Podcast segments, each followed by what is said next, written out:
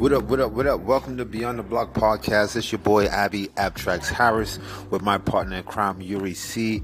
And this week's guest, we have Mike Fraietta. Yes, if you have been in New York city and you haven't been to Empire DAO, then you have missed one of the biggest epicenters that has been happening in this space. We get the chance to interview Mike Fraietta. I am looking forward to his interview. I'm excited. He's going to be talking about all types of things AIs, Solana, new projects, and the new reformation of Empire DAO. So check it out, Beyond the Block. There we go. Welcome, welcome, welcome. Um, hey, Mike, this is a show that we started creating um, that we call um, Beyond the Block, where we bring very uh, influential people within our crypto space and we, we, we talk to them to find out the past, the present, the future, where they're at, where they're going. And um, I just started just using like the platform to like enhance, almost like a, a drink champs, but for tech, right? but we not we not drinking. So um, speak for yourself. I hear you. So um. All right, cool. First thing we want to do is just start out with who are you? Like I always like these five W's. I should have had my Empire shirt on today. I had it on yesterday.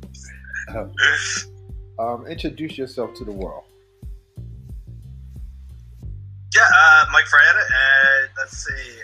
Um, uh, founder of Empire DAO and some other startups. And uh, yeah, where, where, where, where, do you want me to begin? Well, well, the first thing is, you know, uh, coming into our space, what brought you down the rabbit hole and what made you see the light of crypto and how early was that?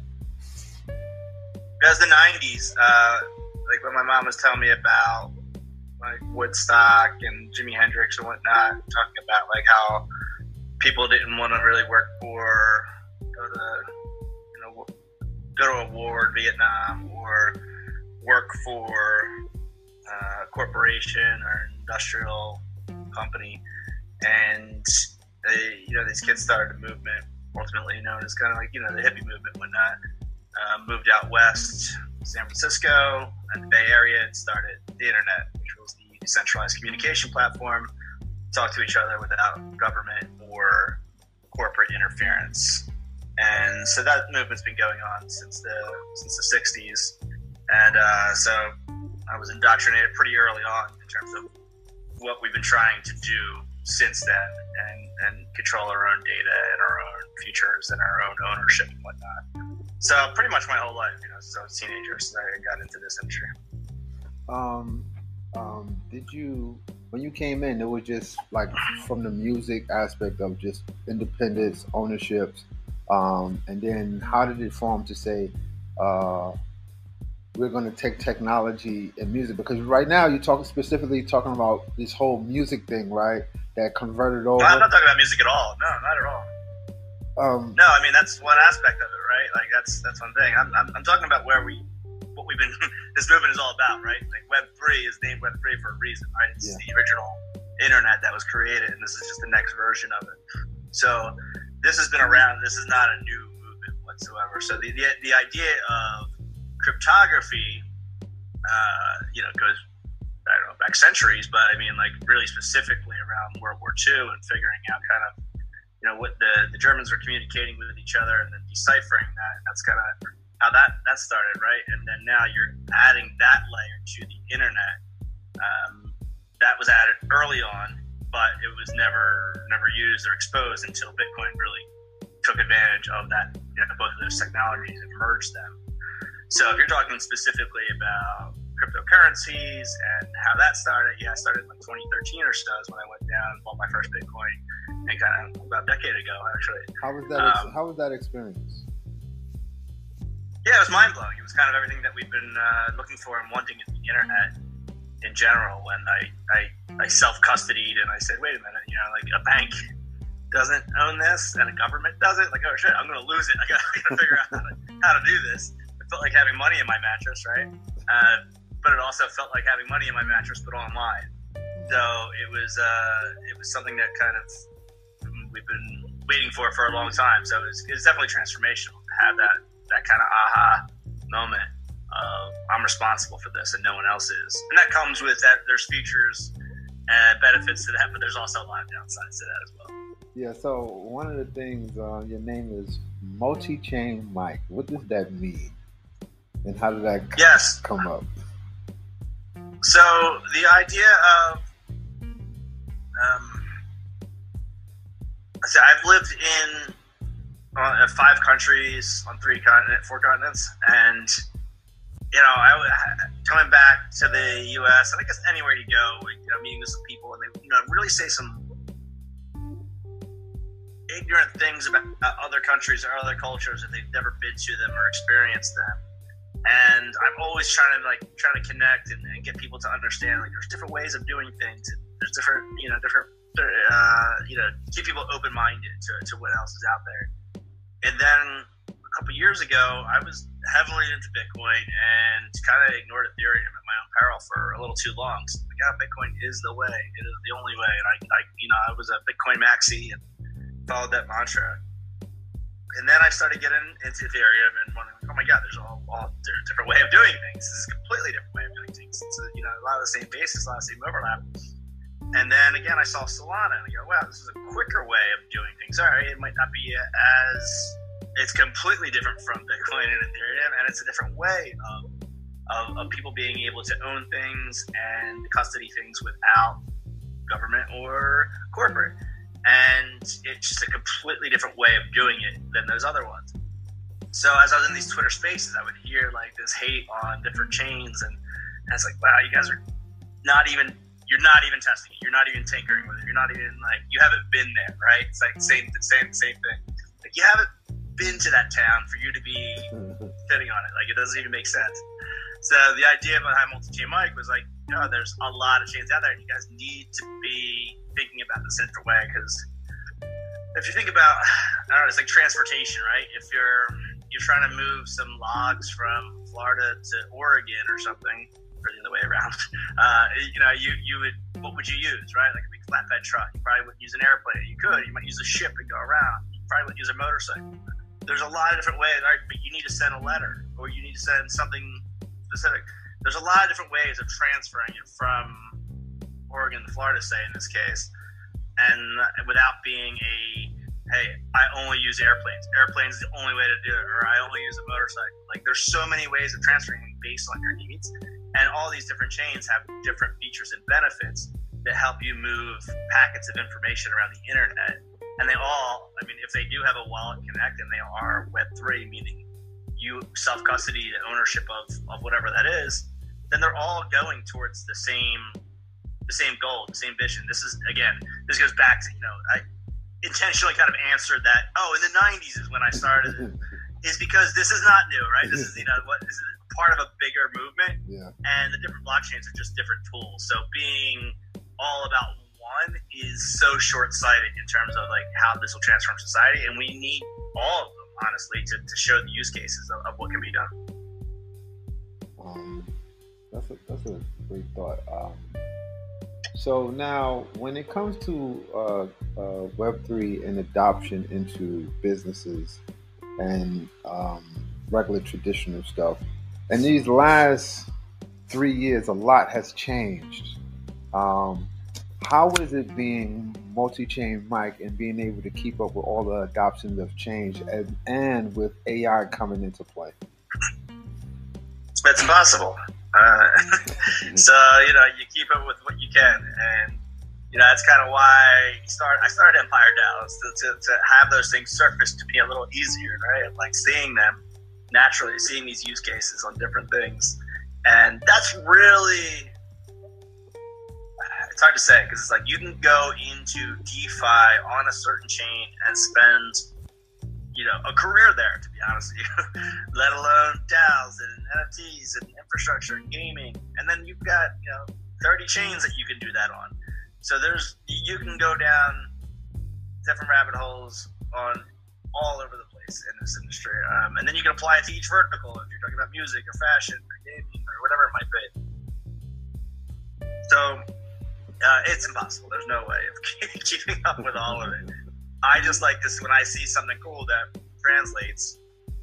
You know, I just kind of think of myself as a bit of a translator, falling in between the kind of boomer and millennial generations, and you know, and also being a bit of a tech geek where I kind of understand things, but I really sell people on the usage. Um, so when I see things of like, oh wow, this is something that my cousin or you know friend down the street can use, they don't give a shit what the technology is or what, you know what it is. Um, that's the stuff that excites me. Is the things that, that people can really use today. So, what was the the ultimate um, idea behind Empire DAO, and where did it come from? Yeah, it's a culmination of my entire life in terms of um, growing up in hospitality, um, working on workspace management for corporations and for startups, and then also building online communities for 15 years. Um, so it was kind of a, a, culmination of all those, and then it was uh, there was, a, I guess you could say, a, a prototype day where about 80 of us got together in Soho in 2021, this is, and it was magical. The, this is the story you talk about when everybody was locked in for COVID, and then they finally got a chance to come out into a, a space, and some magical things happened, and that's kind of like basically how uh, the birth of Empire came about. That's right. We were like, who wants to do this? Everyone raised their hand. Like, who wants to do this more often? Let's make a DAO out of it. And that's how it started. And it was kind of like, all right, let's just, it was a side project meant to be something small and it just kept snowballing and snowballing, and getting more traction and getting more interest and getting you know articles written about it, everything, and it just became uh, a monster. Um, and uh, that wasn't even a year ago. yeah, so uh, that's that's yeah, that was kind of how it started. Yuri. Uh, monster is an interesting word uh, I'm curious, like, what are some of your strongest memories and experiences, or like the greater qualities, and then what might have been uh, the more interesting experiences uh, that you did not know until you might have walked into uh, Empire DAO? Yeah, so uh, you be a little more specific? Um, experiences about what? About uh, just maintaining. You said it, it, That was very interesting. Um, it was kind of a melting pot of all of your skills uh, grown into one. Uh, when did you feel that moment? Is probably the best way to ask this. Yeah, I mean, uh, it was it was kind of in this case it was it was the the 190 Bowery, which was our first location. Kind of walking in there, going, I uh, I can turn this into a village. This could be a very productive place to to create and attract people and a great location. So that was kind of my moment of like, okay, this is this is big. Hold you know, on, hold we on. just like talking about little door. Quick question: Out of all the places, why 190 Bowery? It's the only place. that was the only was place. The it, was, it, was, just like you pick it on the map. It's like this is it, and that's that's it. No, no, not at all. I didn't pick it on the map. It chose me, right? Like it was. Um, our Jason, our broker, was like, "I have a moon." He's like, "Here, it's 20 places that could be good, that are turnkey, ready to go." I included one moonshot in there, and I was like, "What's the moonshot?" I'm like, "Oh, I know that building. Let me just go for a free tour." So I didn't even like intend to go for it to be it. I, you know, I told my wife she lives, she works around the corner. I was like, "Yeah, let's go check out the 190 Bowery. I've never been inside. You know, I was kind of just trying to get a free tour, a free peek inside." And then once I got in, I was like, "Yeah, I can actually piece this whole thing together as a as a community and as a village, like right in here." And I'm not even gonna. Yeah, I'm trying to stay humble, but it might have been one of the most productive places on the planet in history. There's you know like a dozen startups that went from like two to 17 to 20 members, got their Series A in six months, just because they were creating, introducing, meeting their partners and customers and investors and employees there um, in such a rapid time. Um, and that's kind of what I saw. I was like, oh man, this could be super productive, and we're all missing it. The pendulum swung too far. I pushed remote work for a decade. Mm-hmm. I was a guy pushing remote work, and like all my old colleagues would wait, you're the in real life guy? yeah, because like that's what we were fighting against for a while, and then COVID came. Like, oh, cool. Here's all the tools that we've been talking about for you know, and then it went too far the other way. So you know, having this balance of getting getting people to remember, like, hey, by the way, there is magic that happens that you cannot produce on Zoom. So that means that uh, this idea and concept birthed a lot of babies. Um, and that's what the community is about. Like, it's, it's birthing careers, opportunities, um, and it actually it puts you in a different place um, in this whole ecosystem because it's, it's like you kind of like now you're a godfather, something to say, some somewhat to say, right? Because all of these things, uh, some of these Dio, I always talk about Dio Glass at XYZ. Like that is a great platform. I met the gentlemen in the building. Um, so many opportunities that have been presented um, due to the building. Uh, personally, I loved it. It was one of my favorite places to go. Um, this whole journey for me has been uh, uh, it's been like a dream, so to say. Um, have you woken up out of your dream as of yet? Yeah, I mean, I, I, I had the like we built that one night about was extremely ambitious, like Hail Mary, like that I did not even think we'd be able to pull off. And the fact that we did, it was like, shit, it was a bit of a dream. And it wasn't a bull market, right? It was like a big, expensive project. And um, crash after crash, you know, starting with the Terra one, and the FTX one really killed me, killed us. Um, you know, that was a bit of a nightmare. So, uh, you know, I had a nightmare for a couple months. Um, and now it's kind of waking up into a new dream of, oh my God, we have this amazing brand, a amazing community. There's so much we could do. There's few in the planet, you know, there's few communities on the planet that can solve the problems that we can, that can connect the individuals that we can connect and keep that going. So no, man, I'm still, I'm back in the dream. It was just, you know, it was the roller coaster, the, the cliche of the, the, you know, ups and downs of the, the of the startup industry. Yuri?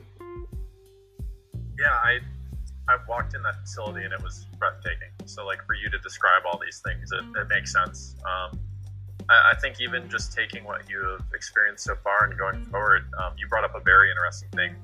Um, Ab and I discuss all the time about just creativity in general, um, especially because I'm a huge proponent of having the work from home experience. Um, but I, I, think there's something that I don't want to say it's completely missed out on, um, but there's something that you can almost taste in the air in terms of creativity um, when you're kind of collaborating IRL. Um, how do you feel about that after experiencing Empire DAO? Like, where do you stand on it? Um, how do you feel like communities will be built going forward? Yeah, it's really tough because I totally get the, you know, I get pushing for a decade remote work, and I get the how much it slows you. I know all the stats on like why it's better to be at, uh, or at least flexible, right? And giving people the freedom to do the things they need to and not have that commute in the car type of concept. Um, but at the same time, I also witnessed companies destroy their competition because they were having the in real life, because they took that bet and they, they made that investment and it paid off dramatically. So it's tough. It's tough to, you know, it's definitely not a you know, clear cut binary. Oh, you should work from home, you should not. But I, I think the future is shared ownership. Like you have to want to commute to go in there. And how do you do that? That's there's got to be incentive for them as an individual. So I think this not so near future corporations will serve will will work a bit like what we were trying to do with a community owned real estate, which we didn't have, but that was the goal. Um, whereas if you work for American Express or United and let this go. If you work for American Express and you work for United and you're going into the corporate building and it's like cool, but now you work for them and there's a space, a physical space that you actually own a piece of, a token, right? And on your way out, it might actually go up. Kind of similar to stock, you know, stock option. But it's tied to the actual real estate and the office that you go into. So you have voting power over are we going to have the gym in there or the daycare or the fixed the bike surfboard type concept, whatever you guys want in there. But you actually own it. And then if you leave the company, you're going to have to sell them the part with the token, but it might go up because the place is such a great place to work physically there. That ownership goes so. And it is, this is not new, right? Like when people own a piece of the company or have, have that you know that incentive. But now, if you apply that to real estate and workspace, that's what's going to get people going in on weekends, making it a great place. Oh, and by the way, here's a whiteboard why we're thrilling and having beers on the weekend. Now we're also happen to be like productive as well. So I see this the Empire DAO was kind of a, a laboratory for the future of work. Um, for not just DAOs and crypto and you know that startups, but like for corporations in general. That's just really really cool. um, like I said, I, it was I I can't express how much I was in love. That was my home. um, Yuri, because I know I got Yuri got some great questions. Go ahead, Yuri. Um, no, I spot on. Like I I do remember walking in, like I've been thinking about it as well. Um, and you already touched on this, and I'd love to just kind of elaborate a little bit, just because this entire conversation is uh, fascinating. Like we are growing and intertwining with tech. Why wouldn't our workflows continue to evolve and grow and intertwine as well? Um, just to make sure I ask the general question, you can take it in any direction you'd like. Um, the landscape of DAOs going forward, how do you see those intertwining um, it with company cultures or even just um, developing ideas and concepts going forward and building? Yeah, uh, it's it's the I, I super long on DAOs as the way to start almost any product or any service or a company kind of going in the future. And, and, and by DAOs, I, I don't mean like you could say DAOs aren't new in terms of like, all right, it's a condo association, the HOA, it's the same thing. People have voting and, and shared ownerships. There's definitely a lot of that to it. Um, but like one concept we're working on is the the Vendow, which is a vending machine that can be owned by 10,000 people and you can invest as little as five dollars. Um, but there doesn't need to be, uh, you know, there's not an accessibility point, right? Like right now, if you want to start a stock for a bodega or a small coffee shop, like you can't get listed on exchange, right? So there's not the ability for for average people to participate. Now, if you do want to participate, you have to be an accredited investor. So this now blocks off, you know, the 90% of the population that can't afford to participate in that. So this is an accessibility plays what the DAOs do. It provides access to everybody, to anybody to invest and they don't need to know who you are. You don't need to trust necessarily the owners. You're the more in there, the, the better, the stronger the network is. So the reason why there's accredited investors is good reason. Like people disappear, they take people's money, and it's a scam. In this sense, when you've got you know fifty thousand people building towards the same thing, like it's not possible to just run away with it if there's you know a collective there. So all right, that's that's just one point of, of the functional part of it, of people of accessibility. The other part is the distribution. Now, if we're starting a new park in the neighborhood or a new coffee shop, and 200 of us now own it, now we're incentivized to go there and to keep it clean and to bring our friends there and make it work. So it's like you know, as far as I'm, I'm giving real examples of like the real world, but if you're Nike and you're dropping a new shoe why not put 10% into a DAO and say, hey, this 10% of you guys own this new shoe and you guys get the dividends of that 10% of it. That's that's a no-brainer. Rihanna recently did it with the "Bitch Better Have My Money" song. Right? She put a portion of it as a DAO to that song. Now you can apply that. That, that was like an NFT, but that's, that's a DAO essentially. Like that's the, the that percentage of it is a DAO. So for me, it's you know we're going to be part of so many DAOs, whether and we're, we won't call them that. It's kind of like saying dot com, right? Like even like Empire DAO is going to be a silly name in a couple of years. It's like saying Empire.com. Um, they'll just be they'll just be entities. They'll just be companies. So I'm super long on DAOs, and I think it's the future of kind of everything in ownership and every product and service that we'll use.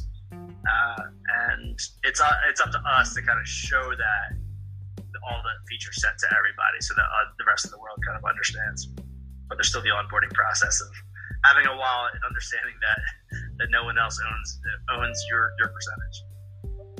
I, I think that's a great segue um, into um, not just having a wallet, but the discussion of creator economies. Like, how do you feel um, people can embrace things like that going forward, especially artists? like what do you think the the overall appeal um, that gets more and more sticky as time goes by in this space um, is when it comes to creator economies?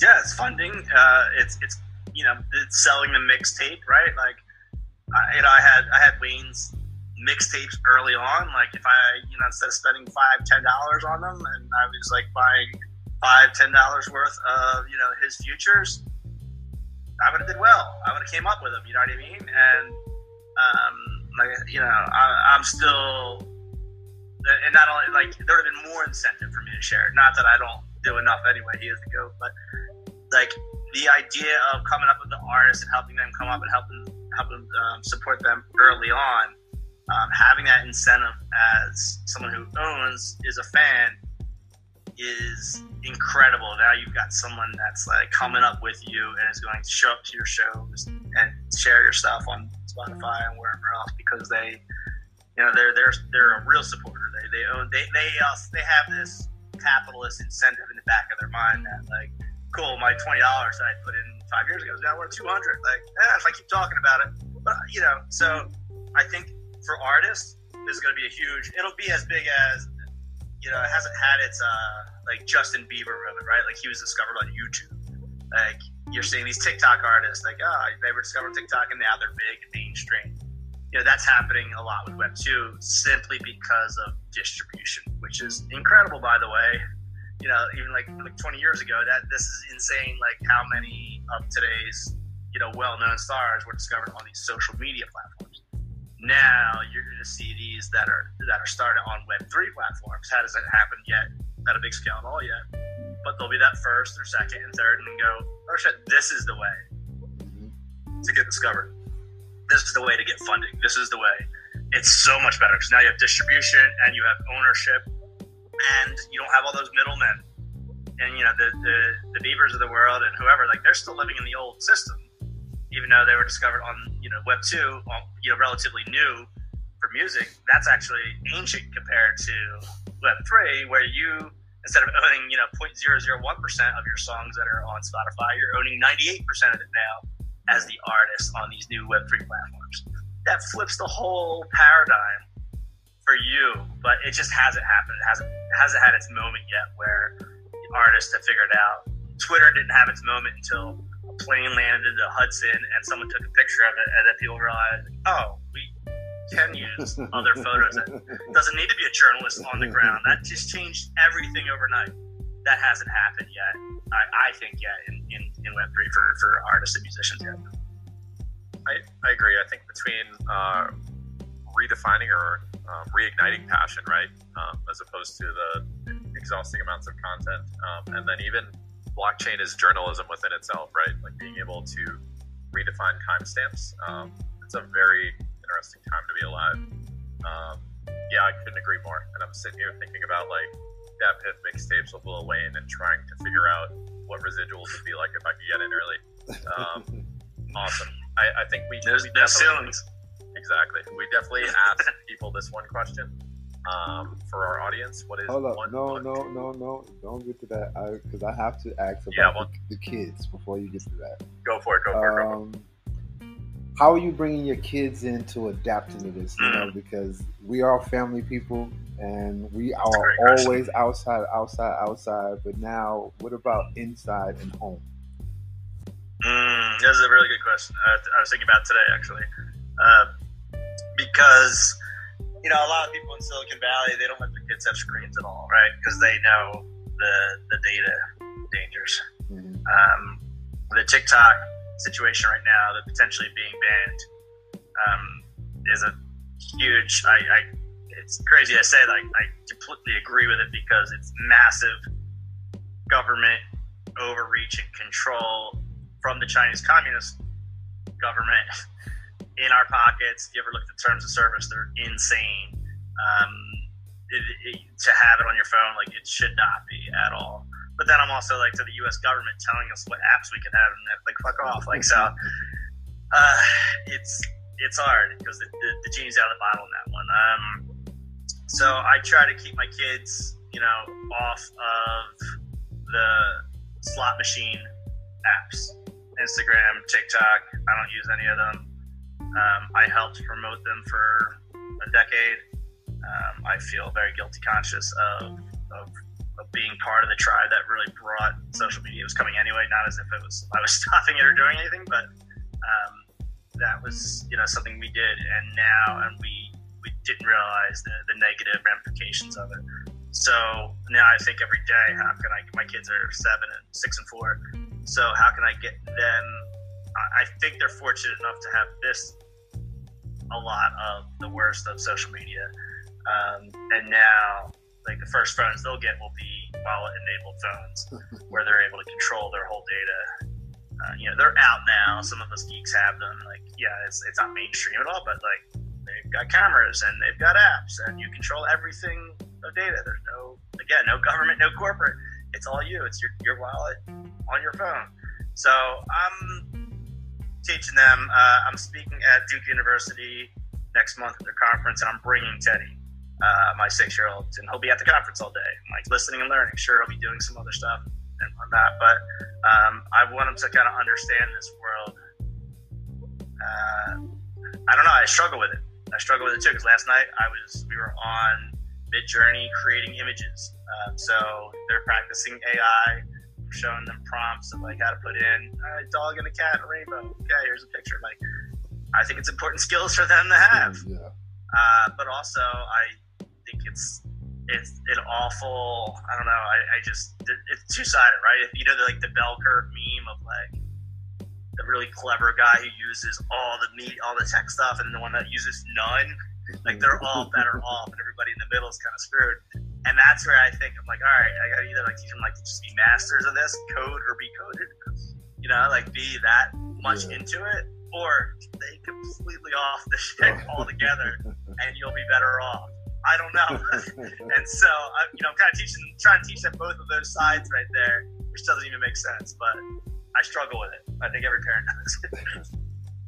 yeah, that, that is a hard one because I, I, deal with it too. My kids is in their teens. Um, actually, no, my kids is in their twenties. yeah, you're gonna say I did. I was gonna correct you. Yeah. yeah. Um, and I struggle. I, I, absolutely struggle with it too. But it's important that they don't get left out. Don't get left behind. Um, but we all know that uh, there's a good side and there's a good good angel and there's a bad angel, right? And some yeah, people, sword. Some people put the three sixes on AI. Um, and how do you feel about that? That's silly. They, you know, like you said, New York City schools banning ChatGPT. Yeah, it's the same as banning a calculator. Sure, I could spend all day on the chalkboard figuring out the numbers, writing something up, or I could plug it in and then have something spit out to me that's all ChatGPT is a calculator for words. So, and images. If I'm able to use a tool to be able to create, use my thoughts more, and get the other stuff out, um, yeah, it, that, yeah, there's there's going to be downsides. I will say, uh, OpenAI, which which released ChatGPT and Midjourney, um, they did it without really testing what was the impact, societal impact And that's something we really fucked up with social, with social media and Web two a lot. Is is we just we just shipped, shipped, shipped, and did not consider the negative ramifications. And that's what they did. Others had the same data; they could have released similar products, uh, but they put it out there, uh, which first to market. You know, obviously they're crushing it in terms of like usability and getting everybody on board, uh, but they did it irresponsibly.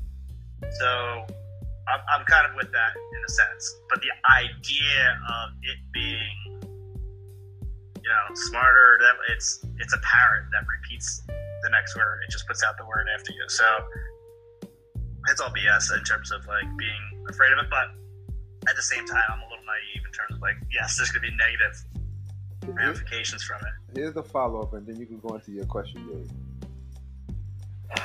Is AI like how cell phones are? back in the days, we was able to remember 15, 20 phone calls.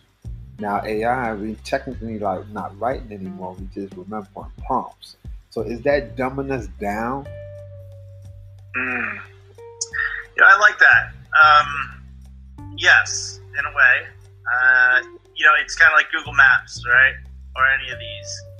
I'm a geography geek. I was a geography major. I'm I you know I know where east, west, north, south is at all times, and when you get Google Maps and Waze and stuff, you kind of forget all that, and I do now. Now I, am so on you know I'm not oriented um, when I'm driving anymore because I'm just looking at there.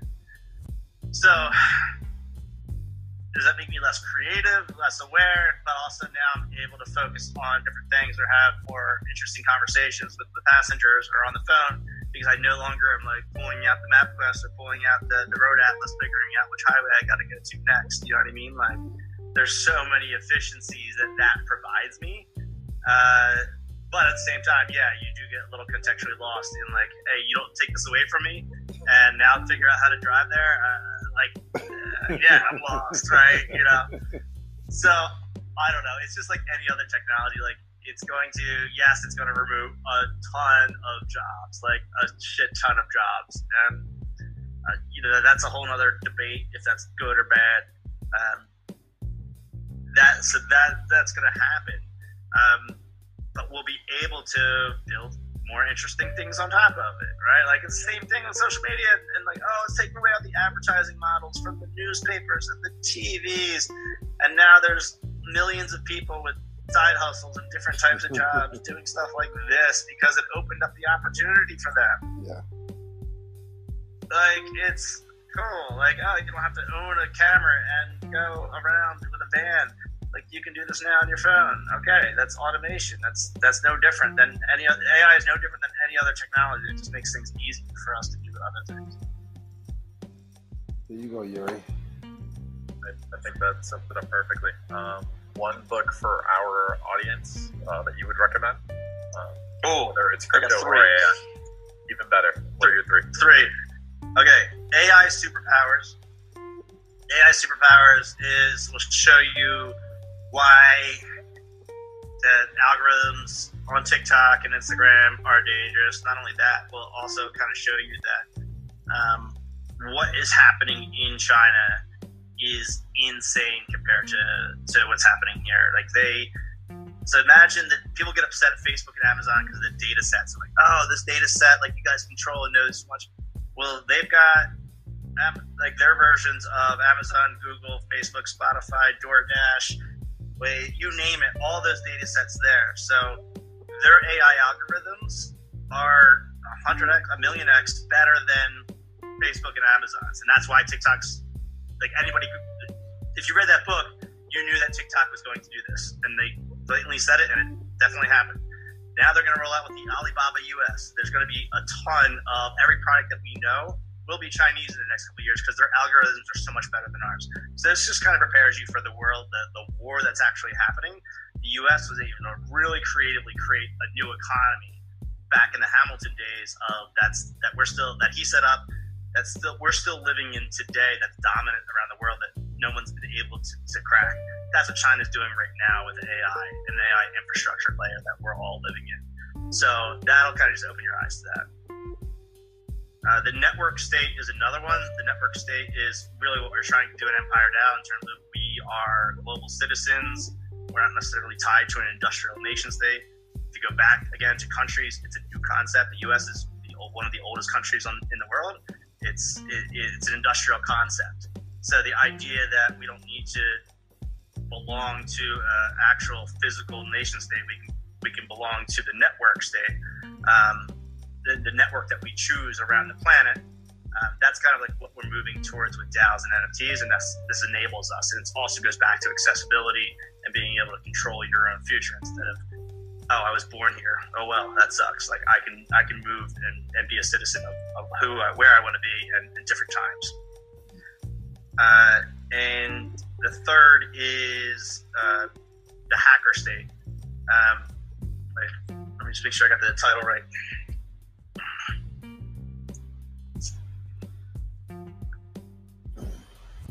uh, the hacker in the state. So this is um, I'm not fully finished this one. I can't give the full review, but it's on uh, cryptography, how it started, and the controlling the message, um, going back to like the U.S. military, how they were able to use cryptography, and then now how all the data that is out there, who has access to it, whether it's your your 5G line, um, the your, the mobile providers. The government has access to them if they want. So all the Edward uh, Snowden things that were leaked of information, if you have the pipes, you can access them. And and now, again, these are all related, right? These are all three of these books are extremely related. Now, if you have the, the app that everyone's using, or if you remember uh, the U.S. banned like China from rolling out 5G lines here, the physical things because they were afraid of controlling the pipes because they understand you have access to the network towers, you have access to the data. So it's all about kind of accessing the data and awareness. It's really scary, to be honest with you. I don't know if I recommend it to everybody. I sound like uh, you're gonna we turn. lost. We That's can't why, win that's this. why there's three of them, right? you- You're gonna ready to turn enemy to state on in, real, in 2023. now here's the Yeah. funny. Here's the funny thing that's amazing to me that you actually have a physical book. Ah, it's funny. Yeah. No, I think the future is analog in a lot of sense. I think I'm going back to like the, the early parts of the conversation. You know, you know, we had the remember the Empire Daily, the physical newspaper that was in Empire DAO, right? Yeah. Like these kind of concepts. Um, actually, I think are going to make a big, big comeback in a way because not that books are like you know that far um, there, but just the idea of we're over screened. Like, you know, we know our kids are, we know we are, and like we need to to unbundle. Like, oh, this was, you know, there was the wallet and the camera and everything. You know, remember there's pictures of like this became everything. There's some things that like we really are going to want to start taking out of that intentionally, so that we are more present and we're not too much in the the slot machine that is our iPhones. It's so funny that concept of slot machines. Wow. Um, Get out of it, man. Use it when you need it and get out. um, you have you have any more, Yuri? No, I, I think he hit the nail on the head, um, and I feel the same way. They're definitely slot machines. Uh, thank you so much. Thank you, Mike. I Yeah, really no worries. Thanks, appreciate guys. it. All right, keep me posted. Yes. Enjoy your day. Um, I don't know if you're in town Monday, but we have an all women's panel. We're going to be at Free Agency 22 East Broadway. Um, so Okay. it's going to be really, really I follow along. I, I get the notifications. I make them when I can. All right. Thank you, Mike. I appreciate All you right. coming in and enjoy your day. Have a great weekend. Yuri. Have a great day. Bye.